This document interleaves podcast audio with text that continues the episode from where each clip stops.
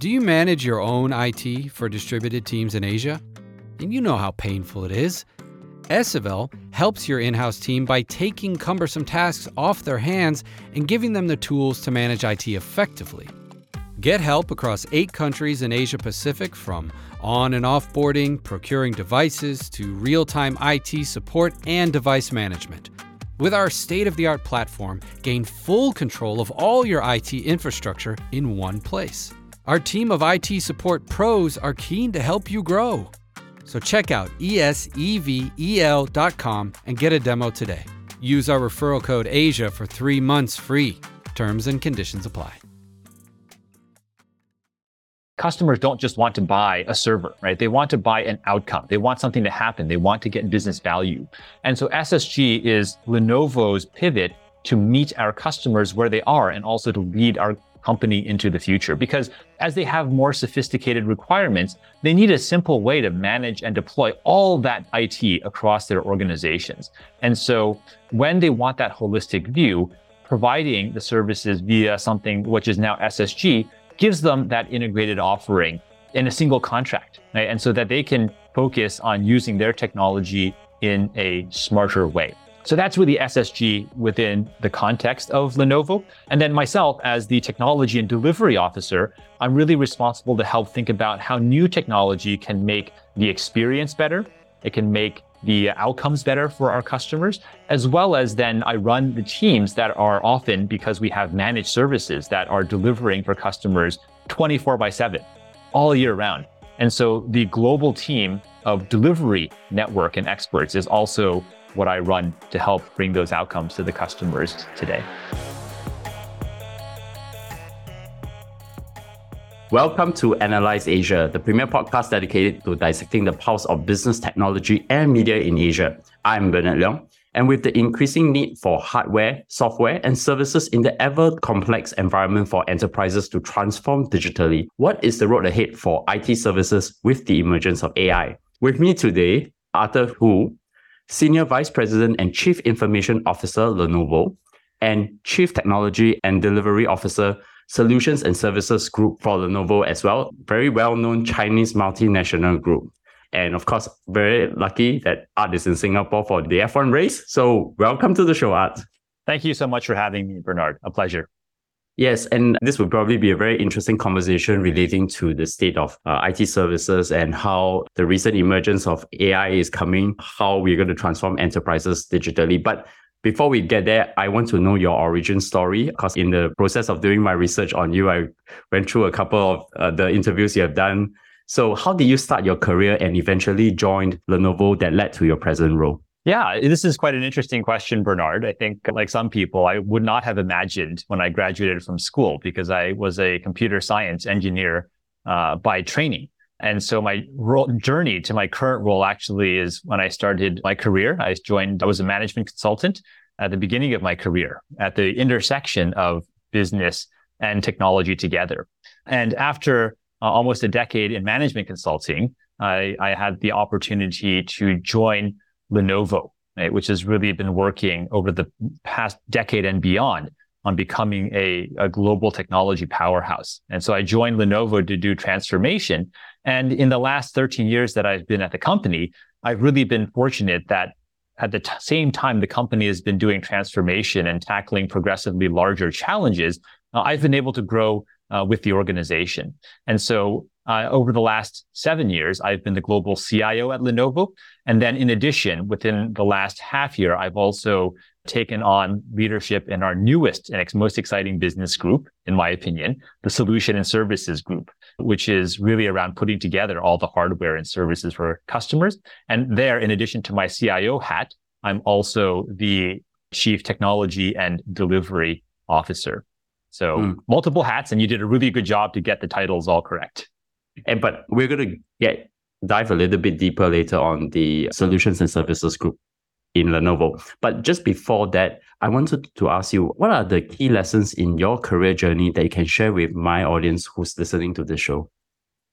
Yeah, well, I think there's a need to really be open to learning at every step of the way.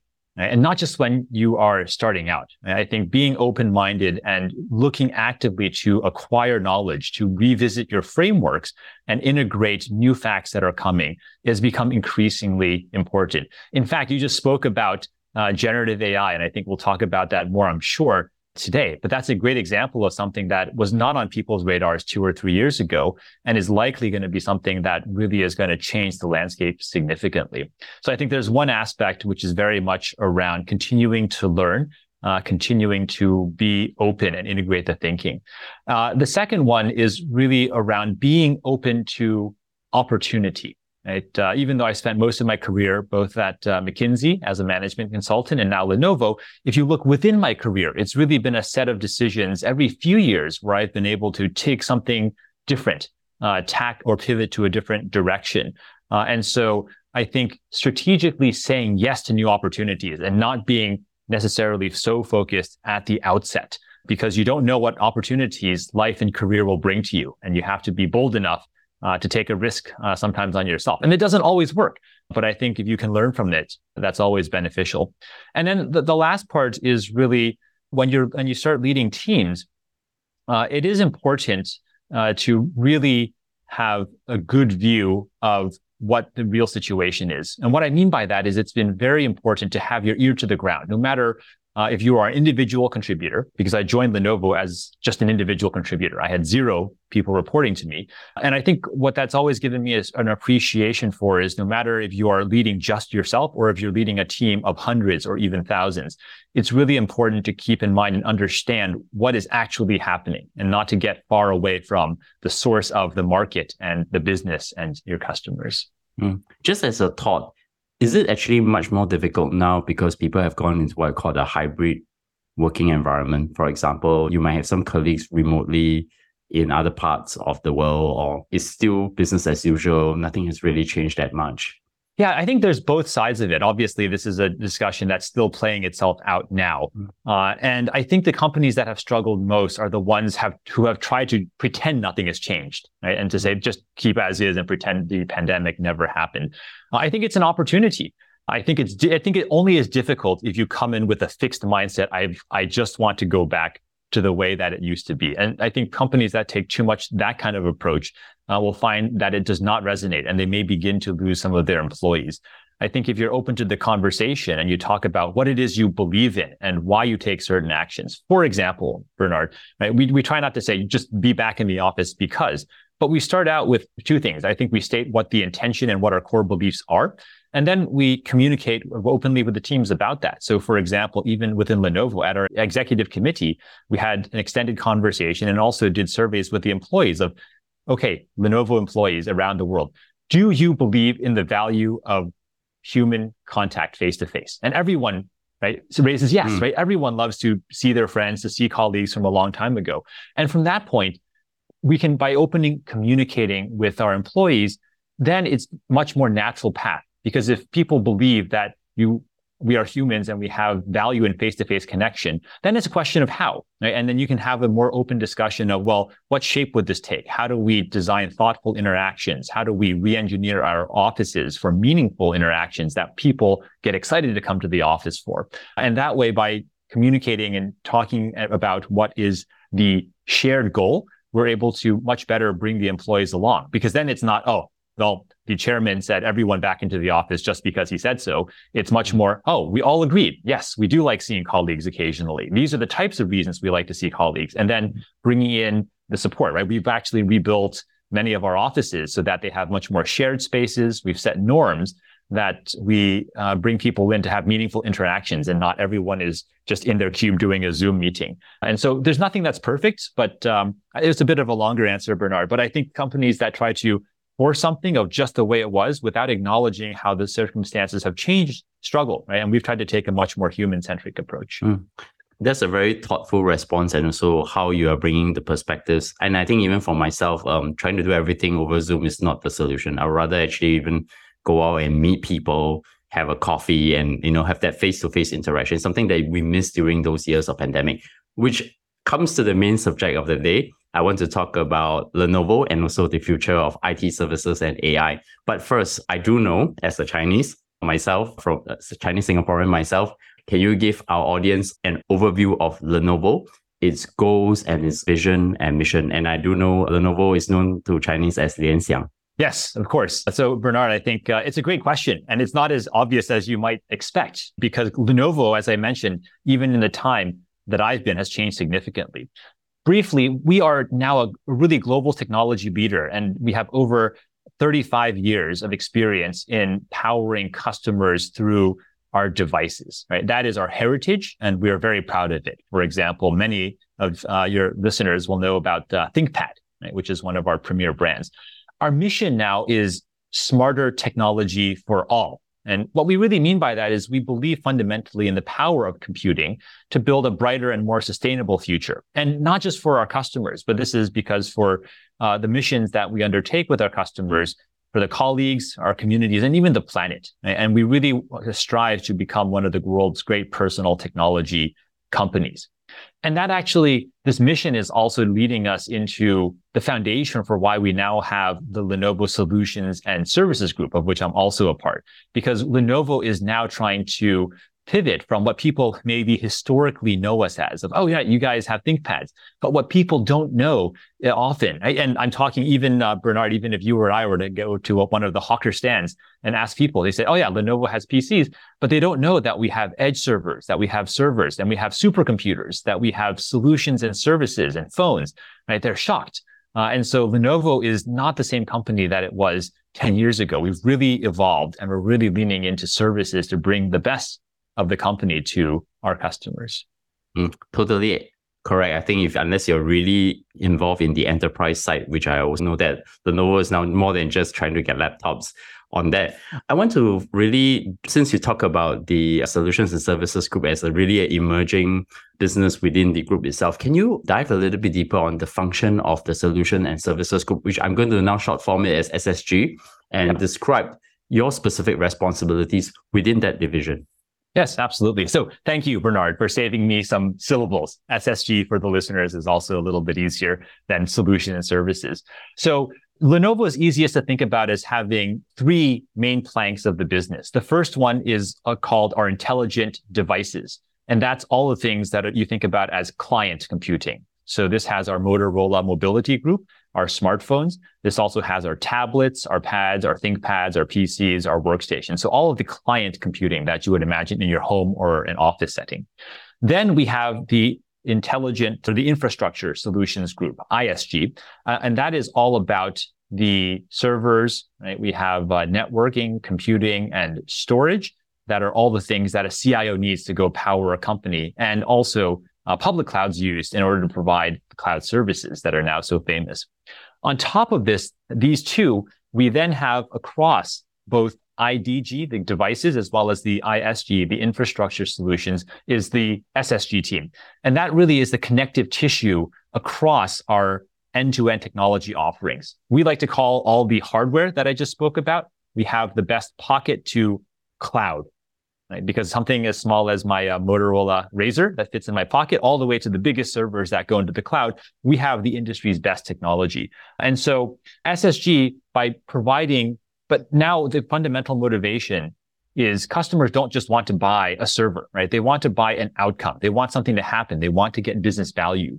And so SSG is Lenovo's pivot to meet our customers where they are and also to lead our company into the future because as they have more sophisticated requirements, they need a simple way to manage and deploy all that IT across their organizations. And so when they want that holistic view, providing the services via something which is now SSG gives them that integrated offering in a single contract. Right? And so that they can focus on using their technology in a smarter way. So that's really SSG within the context of Lenovo. And then myself as the technology and delivery officer, I'm really responsible to help think about how new technology can make the experience better.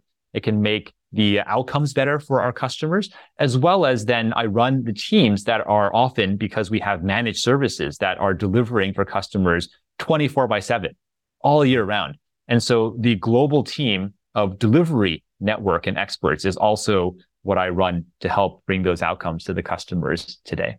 you also have that unique position of holding also the CIO and the CDTO titles. So how do you differentiate these two roles? And I mean, I think my question is more on how do you manage the demands of both these roles? I think it's a pretty demanding uh, responsibility because there's a lot in the solutions and services side and also managing the sort of the policy, the governance of the Lenovo group itself.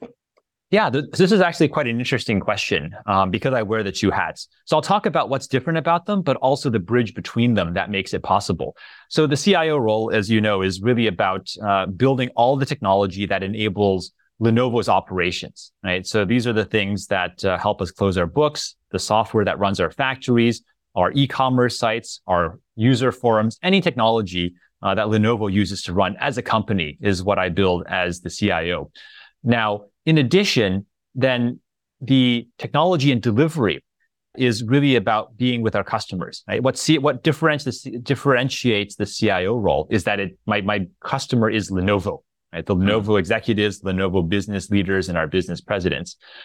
In my role in SSG, being the technology and delivery officer, right, that is all external, right? and so it's about how do I provide IT services that we offer and sell contractually to those group of users and customers. The bridge that makes this possible is because, as what I said, actually, if I think of the CIO role, it's actually delivering all these services, applications, uh, end user, help desk, infrastructure, private cloud, public cloud. I'm delivering those services as CIO to Lenovo. And as the technology and delivery officer, for SSG, I'm delivering that for all other customers. But by and large, those are the same services, right? When Lenovo needs the same exact IT services to run as any other customer, right? You have users that need a help desk. You have business applications that need development. You have infrastructure, both public and private cloud that you need managing. And so that was the insight when we had the executive discussions, right? This actually led to the discussion of, well, what if we actually had IT right, in my CIO role, become a part of SSG so that we can continue to serve Lenovo as our biggest and largest customer. But let's take that mindset and expertise and also use that as the seed to quickly scale up and start serving external customers as well. And so even though it, and absolutely it is a lot of work, right? I think what really helps be the bridge here is that I've had a decade of experience and more in delivering IT services. Right? And what's different, but what is different then is shifting the mindset and the team's mindset to say, well, we have to serve not just a single customer, but we now have to build a platform to be able to serve multiple customers around the world.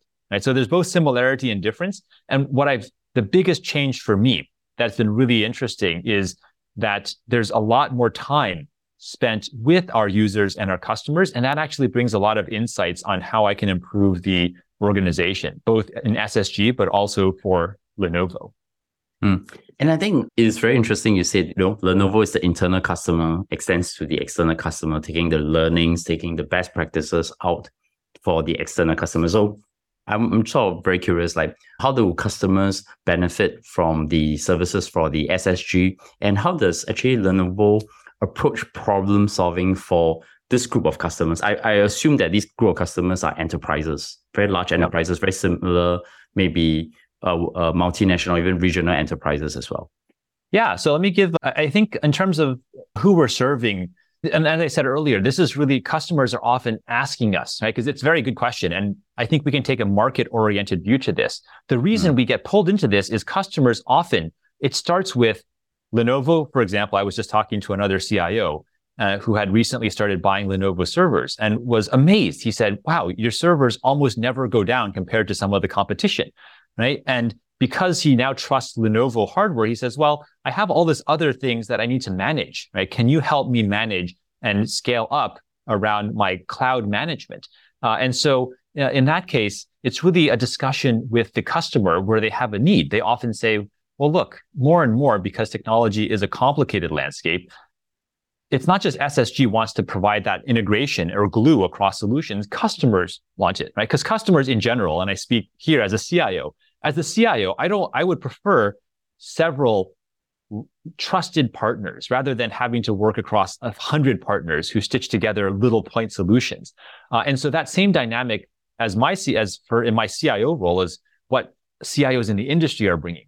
Uh, and so in terms of who benefits from what SSG provides to the market with solutions like our device as a service and our TruScale, where we can take any of our solutions and make them uh, as a service model, uh, we're providing customers more flexibility and we're providing them integrations so that when they have a complex infrastructure environment, we can simplify, right? They, we can provide the, and provision the hardware. We can maintain it. We can support it, right? We can dispose of it at the end of the life cycle. And so what we're really trying to do is give those kind of outcomes and simplify the management of their infrastructure landscape in a better way. And that's exactly the same way about how we solve problem solving.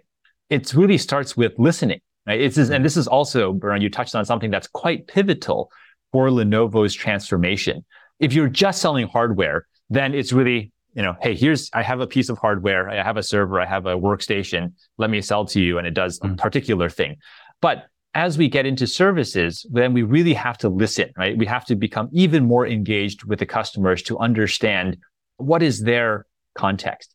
And from there, it's much more of a collaborative discussion about really drawing out what customers are looking for. Because sometimes customers themselves are only able to articulate a little bit. And then as you go into the dialogue with them, then they can really sharpen what it is they're looking for. And let me give you an example. We were talking with a large bank recently where I was speaking with uh, the lead, their, their CTO, right, in charge of all the technology. Uh, and so th- their problem was, right, they originally we thought they just wanted to buy some more computers, right? But then once I got into the meeting with the CTO, the discussion actually turned into, well, we're actually not that satisfied with our entire end user computing architecture, right? They had invested a lot in the virtual desktop VDI, right? a lightweight solution. And they were having some questions about the return on investment and if they wanted it to be a long-term model, right? So what started as uh, and traditionally, maybe in the old ways, maybe five years ago, Lenovo would have said, well, here, let me sell you some more uh, computers.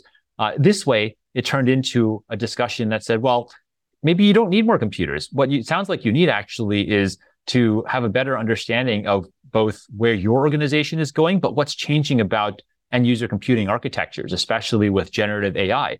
And so rather than sell you anything right now, well, why don't we show, well, let's have a workshop to discuss where things are going, right? Let's understand why your uh, VDI uh, is not working so well and what are some options if you want to re-architect. And from there, we can talk about the various offerings uh, that have uh, Lenovo could provide. Uh, and so I think that's a really, it was really interesting because five years ago, we would have just tried to say, you know, forget your problem. We're just going to sell you some computers. And now it's a much more chance to really engage the customers in the dialogue. And I think they appreciate that, right? Mm. Because they need thought partners. They need someone to help them make sense of an increasingly complex landscape. Mm.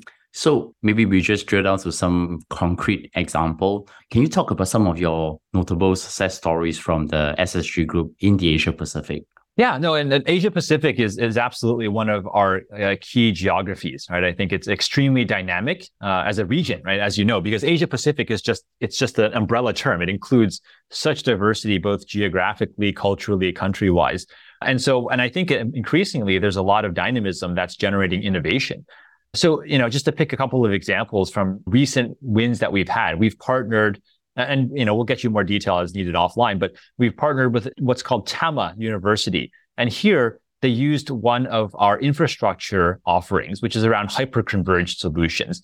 Uh, and there they were really scaling up for them. Uh, i know we just talked about virtual desktop in another example but here they were they were leaning into and they had uh, reasons to use virtual desktop infrastructure to support a growing student body, right? And hyper-converged using, uh, in this case, it's a bit technical, our ThinkAgile VX series, but it's a series that supports hyper-converged, provided the flexibility and the best cost to be able to have flexibility to support that growing student body because this resilience and the nature and the ability to grow with uh, your demand, in this case, the student body was important, right? We've also recently worked uh, with a leading Indian uh, bank right? Which again uses our, I think, agile hyper-converged infrastructure. And for them, it wasn't about scalability. For them, they were having challenges about both the reliability and the performance. And so by getting deep into uh, the banking use case there of their computing workload, we were able to significantly uh, increase the performance and reliability. And it's not just uh, businesses, right? We've also worked with the government here to think about how to use our infrastructure technology to actually increase digital citizen access to government services. Right? And so that's another angle outside of the world of pure business where we're mm-hmm. able mm. to uh, bring technology right, and have digitalization maybe outside of the enterprise context. Because I think a lot mm. of mm-hmm. people think enterprise context and you hear about uh, technology companies. Uh, but right, on a day-to-day life, when when you can actually increase civic participation and make uh, accessing uh, services easier for uh, citizens. That's also quite positive as well. And so I, I think there's quite a, a, few areas where I think we're starting with very specific understanding of customer problems, we're able to uh, have quite a good impact. Mm. So, what is the one thing you know about Lenovo SSG that not many people do? I think the, the main thing here is people don't understand how global we are.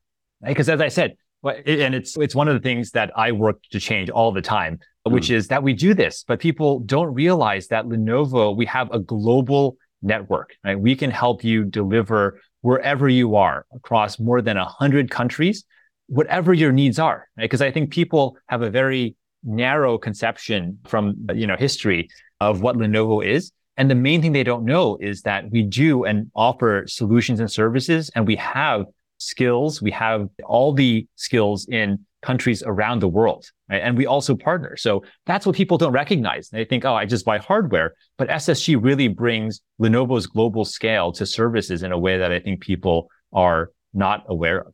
So I want to pivot the conversation as we have talked about the Lenovo SSG. I think we want to talk about general trends and thinking about uh, how generative AI is going to change the landscape, even in the IT services space. So the first is I think there's a Lenovo global study of CIOs. I think 2023. I think one of the emphasis was on ESG, and it's as a novel area of focus for CIOs. I think the first question I probably want to think about is how is Lenovo utilizing technology to champion sustainability specific to the Asia Pacific region, given its large manufacturing and agriculture or other kind of needs. I think scope three emissions is one of probably the bigger pieces yeah. of that. So, what is the Lenovo's point of view in ESG? Yeah, so it's it, this is actually one of our key pillars of the strategy, and it has been right. I think we more uh, had this in different forms. It's really crystallized under ESG, and so fr- from the beginning, from the very heart of our strategy, and from the top down, we included it as one of the key pillars. Uh, from an IT perspective and a CIO, it's quite interesting because uh, in our survey, we also found CIOs are taking on many more kind of non-CIO like responsibilities. And I think it's happening because technology is really getting deeper into all parts of the business. What, what I would say here is from a Lenovo perspective, this is actually, if we start with the specifics, it's all throughout, if we think about the uh, environmental part right, and actually reducing carbon throughout the life cycle, this is the perfect interaction where doing good and doing well, right, they really align perfectly. Uh, because typically, if you want to have fewer carbon emissions, it's things like we will look at our manufacturing processes, right? Uh, how can, what's the solder that we're using to put things together? How can we have a lower carbon uh, manufacturing process? How can we use uh, the lowest foot carbon footprint packaging, right? How can we actually schedule and manage logistics so that it's highly efficient and we have fewer container loads, fewer truck loads, right? Faster. Mm-hmm. Del- and we find so every step of the way, and for example, we also build in, we have a lot of technology around data centers. One of the big topics is, oh hmm. boy, right? All these data centers. And especially now for the next generation with all this uh, generative AI compute, it's going to be really energy dense. Right? And so how do we bring new cooling technologies? We have uh, liquid cooling technology that's really leading as well that allow us to be much more efficient about energy use. So from the way our devices are designed to use and be energy efficient to every step of our manufacturing and delivery and customer service value chain, right, we are investing to make sure we are minimizing the carbon footprint and that is contributing significantly. From the other perspective, as the CIO, because it's not enough to just do these things, everyone wants visibility. And so visibility means you have to instrument all these processes. You have to then be able to have the data operations to extract the data, uh, transform it, and then visualize it and integrate it in a way that's meaningful for the business. And so beyond just supporting all these operations happening, we have to make sure that the data visualization and integration happens as well. Right. And so I think there's multiple levels that CIOs are contributing both to support the the actual work uh, of enabling reduction. And then for both the environmental and the sustainability aspects. And then it really goes into the governance aspect. If we think about ESG, mm. governance only happens when you have something to govern, right? And typically that mm. means you have to have the scorecards, right? you have to have the visibility, you have to have some notion of real time to be able to act on the data appropriately. And so I think for CIOs, it's an amazing time because mm. I, I, get asked all the time, how can, how do we get better visibility? How can we measure the data better? And people uh, are much more collaborative because then I think it opens the pathway to these partnerships with other business teams and also external and ecosystem players as well. Mm. How do you think about, like, say, the Lenovo Green Initiatives has helped the clientele to align, I think, I guess, with the rising demand of tech solutions that benefit society? I think, as a former CIO myself, I think about like whether the data centers are green as part of the ESG governance reporting or even think about like whether how do we recycle the laptops that we have. In fact, we are also a Lenovo customer as well from that point of view. Ah, well, thank you. Thank you. I hope we kept you happy in your former job. But yeah, I, I think the life cycle is definitely what you spoke about is definitely uh, a key part, right? To make sure, because mm-hmm. we actually have consulting and services, not only that you can offset CO2, but we can help you manage your device footprint over time to minimize the carbon generation. And we can also help on the device disposal at the end of the life cycle uh, and help on reuse as well. And so I think that's one dimension. I, I think the other part of this is really helping customers understand that our devices, again, all, from the pocket to the data center and everything in between, TruScale, which is our brand hmm. for mm. everything as a service. This is really going to help uh, simplify, right? Because what, what, I mean, let me use Lenovo ourselves as an example. Right? If we think about being more green, it's important to have less waste, right? It's important to know where all your devices are, and it's important to manage the life cycle so you don't end up improperly disposing of things. But customers often don't do those things well, right? You end up with people that don't track their assets as closely. Right? You have stock rooms that are full of old laptops because right, the department administrator didn't know what to do with them. And so one of the things that we found is actually a key value driver when we have discussions with our customers uh, about TruScale is that they really like the simplicity and the visibility because then we can say, hey, look, here's what you were doing. Right? You were actually having, you know, five, seven percent of devices that were improperly disposed of or never disposed of, right? and so that was just waste, and that's opportunity for you both on a from a value perspective as well as from a reducing carbon emissions and helping with waste disposal and e-waste recycling. Uh, by having uh, TruScale, where we manage the end-to-end life cycle, we're often able to help customers capture these opportunities. Right? Not because they weren't thinking about it, but because they just didn't have the end-to-end view to, to be able to act on the intelligence. And so I think that's really important, which is how do we provide services that give that visibility to the customer? And with the visibility, we can then show to them how for their computing requirements that they are being as optimized as they can be, right? Not over purchasing, not under purchasing, and then making sure they're managing the life cycle. I think what drives this, and as you know, be, uh, from, from your CIO career, Bernard, is compute is going to be at the heart of everything, and even more so, right? So it's only going to it's only going to go up, and the service mm-hmm. is then about how you can optimize that. I think is a key part of being able to uh, have the data to then show the story, right? Because I think what we're going to see in ESG, like you said, scope three emissions is a huge topic. How do we actually get science based targets that are backed by data? And so ultimately, I think anything that, and that's what we're doing with our services around sustainability consulting, like all of our programs, we need to be able to show customers how they can take, how they can also take the data and fit into their sustainability stories as well. And that's something that customers are definitely very interested in.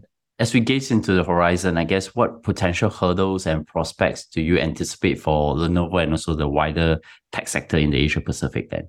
Yeah, this is always fascinating because I think they're really kind of the flip sides of the same coin, right? I mm. think uh, you already touched upon it. Uh, Asia Pacific is such a, a broad region. Uh, and I, I, think the global challenges that are also applicable in Asia Pacific because it's so diverse is that uh, it's just a highly competitive uh, landscape. I, I, think one of the trends and one of the open questions now that's playing out is, well, what will happen with all the data sovereignty regulations? Right? Mm. I think even before generative AI, uh, many countries are actually strengthening uh, data residency laws. Right? They're protecting their data about citizens and sensitive infrastructure and other assets. Right? And so, if you can, you can imagine a future where every country, right, even the extreme example said, right? No data can leave the, the borders of this country.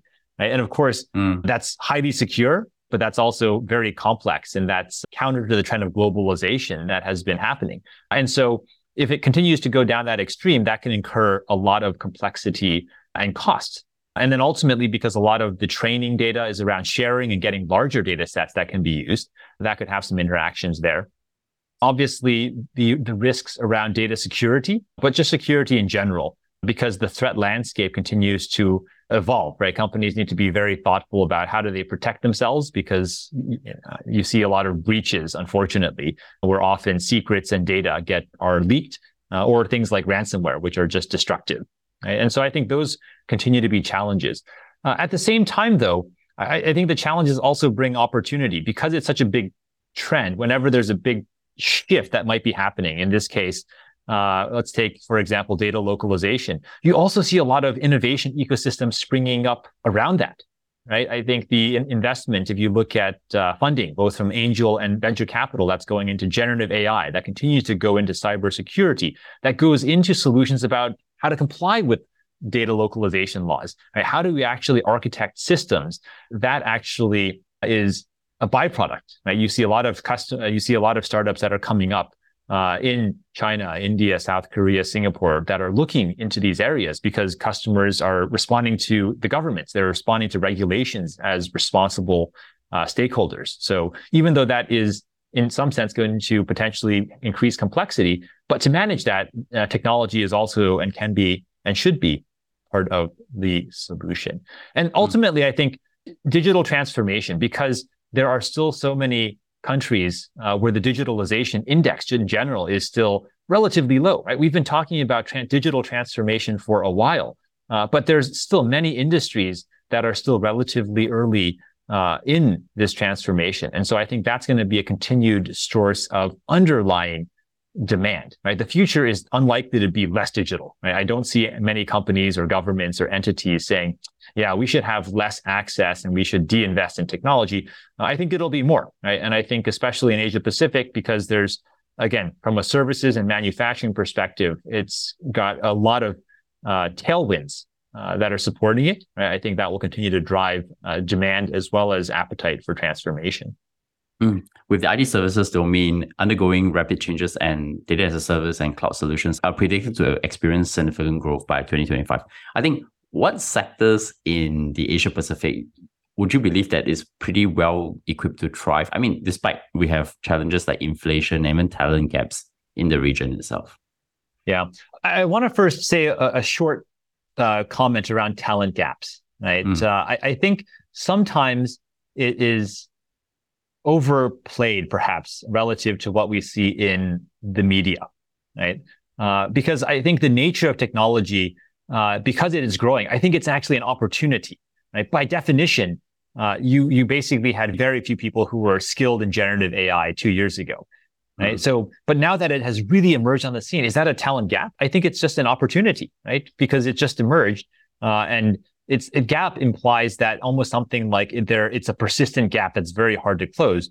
Whereas in my experience, if a company and you are very committed and applied and, and build the pathways to learn by doing, right, to learn by putting things into production and experimenting, you can actually, through a combination of smart hiring and practice, you can actually mm. provide uh, and, and, get the skills that you need. Right. But back to your question, Bernard, I think e-commerce and digital payments, because those are so, so core to the infrastructure of uh, countries, even those as a part of making uh, services uh, more accessible, uh, those will continue to uh, be areas of investment uh, with generative AI, there's really an opportunity to reimagine the delivery of many services. And I think that's going to be, that's part of the reason for the excitement with AI and with traditional analytical AI, but now with generative AI as well.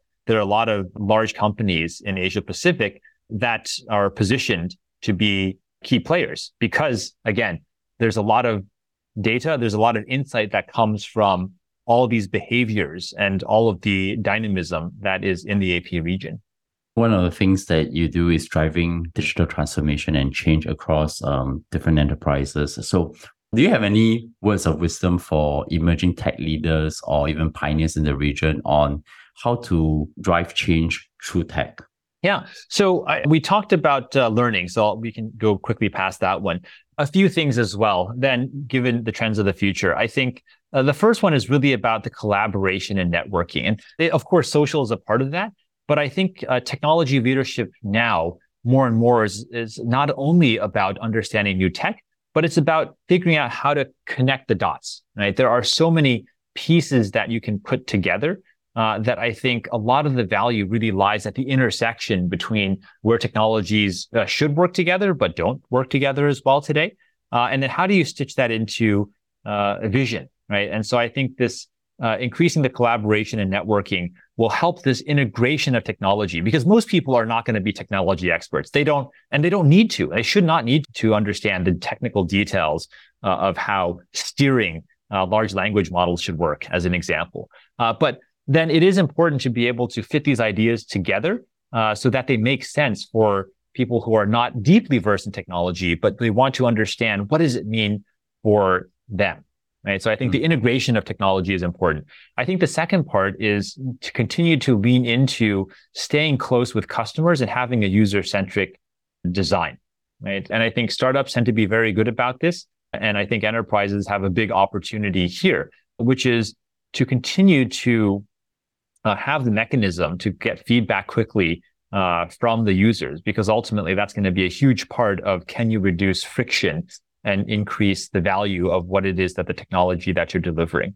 And then I think the third and final thing here, just not, not because I think probably you all have a long list, but I've noticed the power of people who are really able to evangelize and I would say just demystify the technology, right? That's because people, especially with uh, something like generative AI, uh, it can be kind of nervousness inducing, right? Because now it's saying it can do it can do 50% of 50 people's job or, or 50% of 50% of the jobs, right? Of the work in mm-hmm. half of the roles, right? And so you see a, a lot of claims about how wide reaching this is going to be.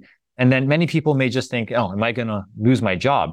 And so I think it's really important to, in some sense, step up from just a technologist and to be kind of a technology evangelist and have that ability as well to be the bridge with the business users, your customers, or just society at large about helping people understand what technology can and should be used for. Right. Because I think that's mm-hmm. really, you don't want people to be nervous about it. You want to provide the simplicity uh, and understand enough understanding so people have a handle with which to grab onto and to engage with it in a productive way versus saying, oh, that sounds scary. I don't like it.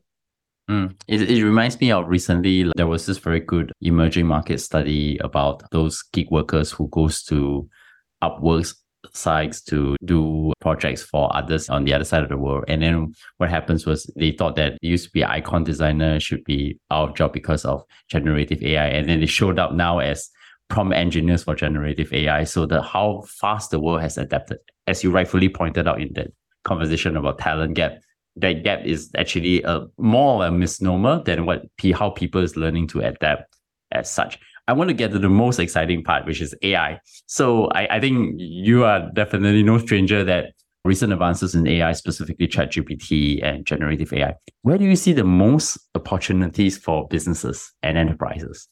Yeah. So I would break this into two horizons. And, and the second will have a, a kind of a, a, less granular answer. But the first horizon, which is where we are now, is it, I think we should recognize we are very early uh, in the generative AI adoption uh, curve. And because this may and will continue to play out over years and even decades. And I think the first wave of what are the promising opportunities for businesses is really around a couple of areas. One is around customer experience uh, because I think typically people who use chatbots, right, the the, the major mode right now uh, is around helping improve the uh, the customer service and chat experience. And so I think that's an area where with more natural language interactions, customers can get better service and feel better about the interaction they've had. Uh, secondly, I think it really helps with the efficiency, right? Because I think mm. uh, writing a first draft, summarizing an article, or summarizing a meeting, I, I think those are things that are actually giving significant improvements uh, in how quickly people can do things. Uh, and the third one is really effectiveness, right? I think it's not just doing the same things better, but it's actually giving people uh, additional capabilities, right? So that, just like you said, in the past, maybe you were just uh, typing answers into, you were a support agent who was uh, just typing answers to someone who had a question. But now, right, uh, actually, you're actually a, a prompt engineer who's helping manage knowledge and train the bot for the future, right, or helping better improve and guide how this can work. And so I think that's a good example of people can also shift to focusing on higher value activities that have more creativity and problem solving. So that's kind of wave one, right? Where you see companies, mm-hmm. and that's just for text, right? There's also modes around sound and video and code as well. And so I think on all those fronts, it's going to be experience and speed and, and effectiveness. Now, and I think that can easily go on for a couple of years because companies still need to work out a lot of uh, questions. And there's a lot, there's so much change on the technology side as well. So I think this will be quite exciting for a while. What will start to emerge in the second wave is are, are things that we may not even really know so much about today. Right? It's it's almost like we're climbing the first mountain, and as we get towards the summit of the first mountain, we will probably see additional mountains in the future.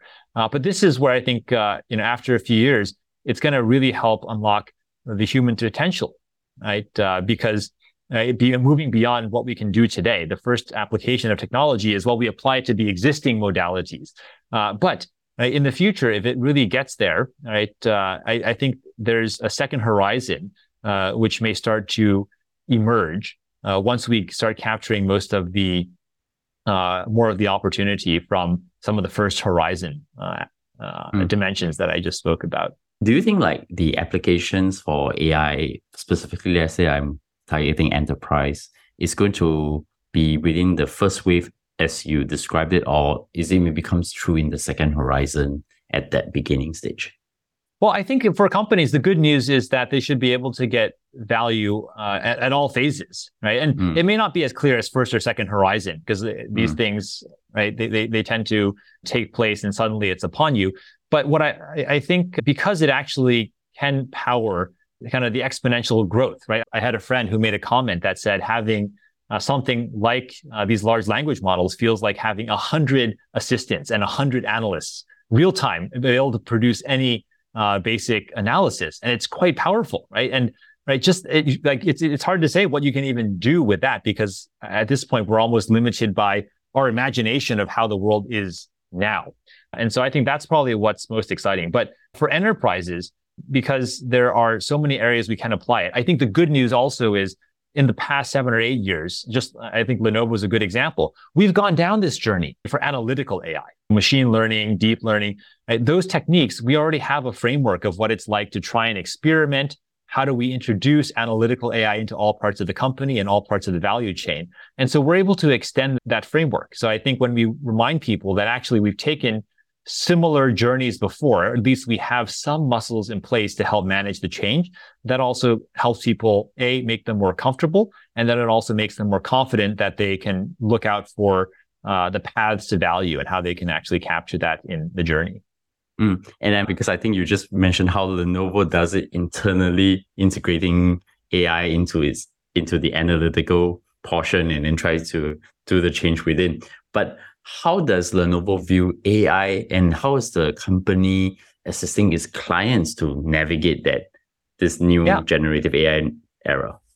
Yeah. So because of our partnerships, we get a lot of early access and previews with the largest partners, right? Uh, NVIDIA, Microsoft, right? And so mm. what I just said about how we are navigating our own journey is actually exactly the conversation we have with customers right? Where we view AI as the tool, which is fundamentally about the augmented intelligence. It's about unlocking human capabilities and it's not something that it's being done to us, right? So first of all, it's very much about an empowering experience. And I think customers find that narrative uh, to be one that they buy into.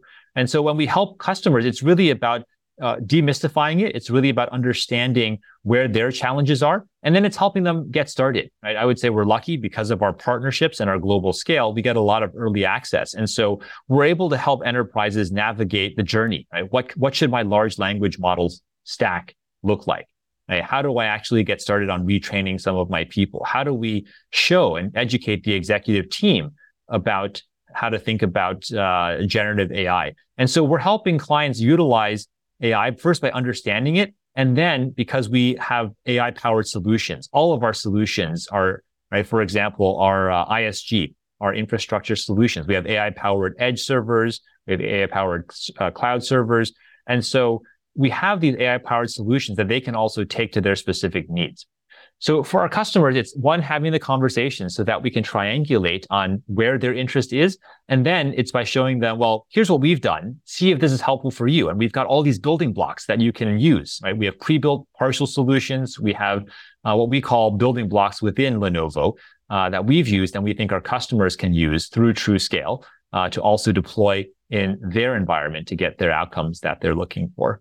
Mm. Our traditional closing question What does great look like for Lenovo SSG in the coming decade? So I think the aspiration and what great looks like is that when in the next decade, if you and I, right, and we were to walk around Singapore uh, or just go to a business conference uh, 10 years from now, that we could go around and everyone would know that Lenovo is a services leader, right? That we're able to take this wonderful computing capability we have and that we are a preferred provider that people think of as, oh, right, Lenovo can help us solve that because they have the computing, they have the expertise, they have the global scale and the skills to deliver that to us. So that's probably my first top level answer. And then in addition, I would also say around ESG that, uh, right, we've announced that uh, scope one, two, and three emissions that are approved by the Science Based Targets Initiative. In 10 years, I would like to say that we are on track uh, for the scope one and two, and that we've made significant sco- uh, progress on the scope three emissions. Many thanks for coming on the show. And I really benefited from this conversation with you and hearing you sharing what Lenovo is now focusing on ESG and in the age of AI as well. So, in closing, I have two very quick questions. Any recommendations that have inspired you recently? Yeah, again, and I, I do a lot of I, I, do a lot of reading and not just of technology books as well. Because I think, as I spoke about, I think integration from different fields is actually a big part of connecting the dots. And so I have maybe two book recommendations that I found interesting that I could share with your readers. One of them is called The Cult of Smart. And it actually talks about uh, in the US, the education system, and it poses some pretty interesting and fundamental questions about what do we think education is? And what is it we actually want education to do for our children and for society at large? Because historically people say of course more education is always good right? Just go to college go to graduate school get a professional degree. Uh, and this book actually provides some pretty compelling evidence uh, to think about uh, is that always good right? And because i never thought about it that way. So the the cult of smart uh, is one. And then another one that i had read recently is from the founder of or co-founder of a startup called Bonobos, which was bought by Walmart years mm. ago. But I thought it would just it's called Burn Rate. Right? It's mm. by a guy named Andy Dunn who founded Bonobos.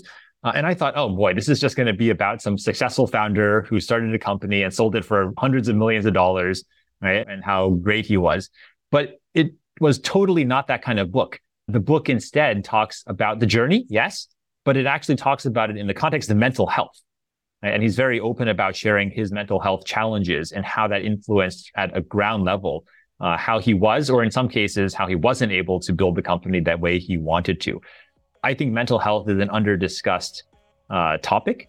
Right? And I think it was a really interesting book just precisely for that reason. It comes at it from a different angle of it's not a sun and flowers and sunshine story of how everything was successful, but it's actually a very gritty, real world example of right? Uh, some of the amazing things, both good and bad, that happens when you're wrestling uh, with some of these mental health challenges in a high pressure environment. And so it was a very different take.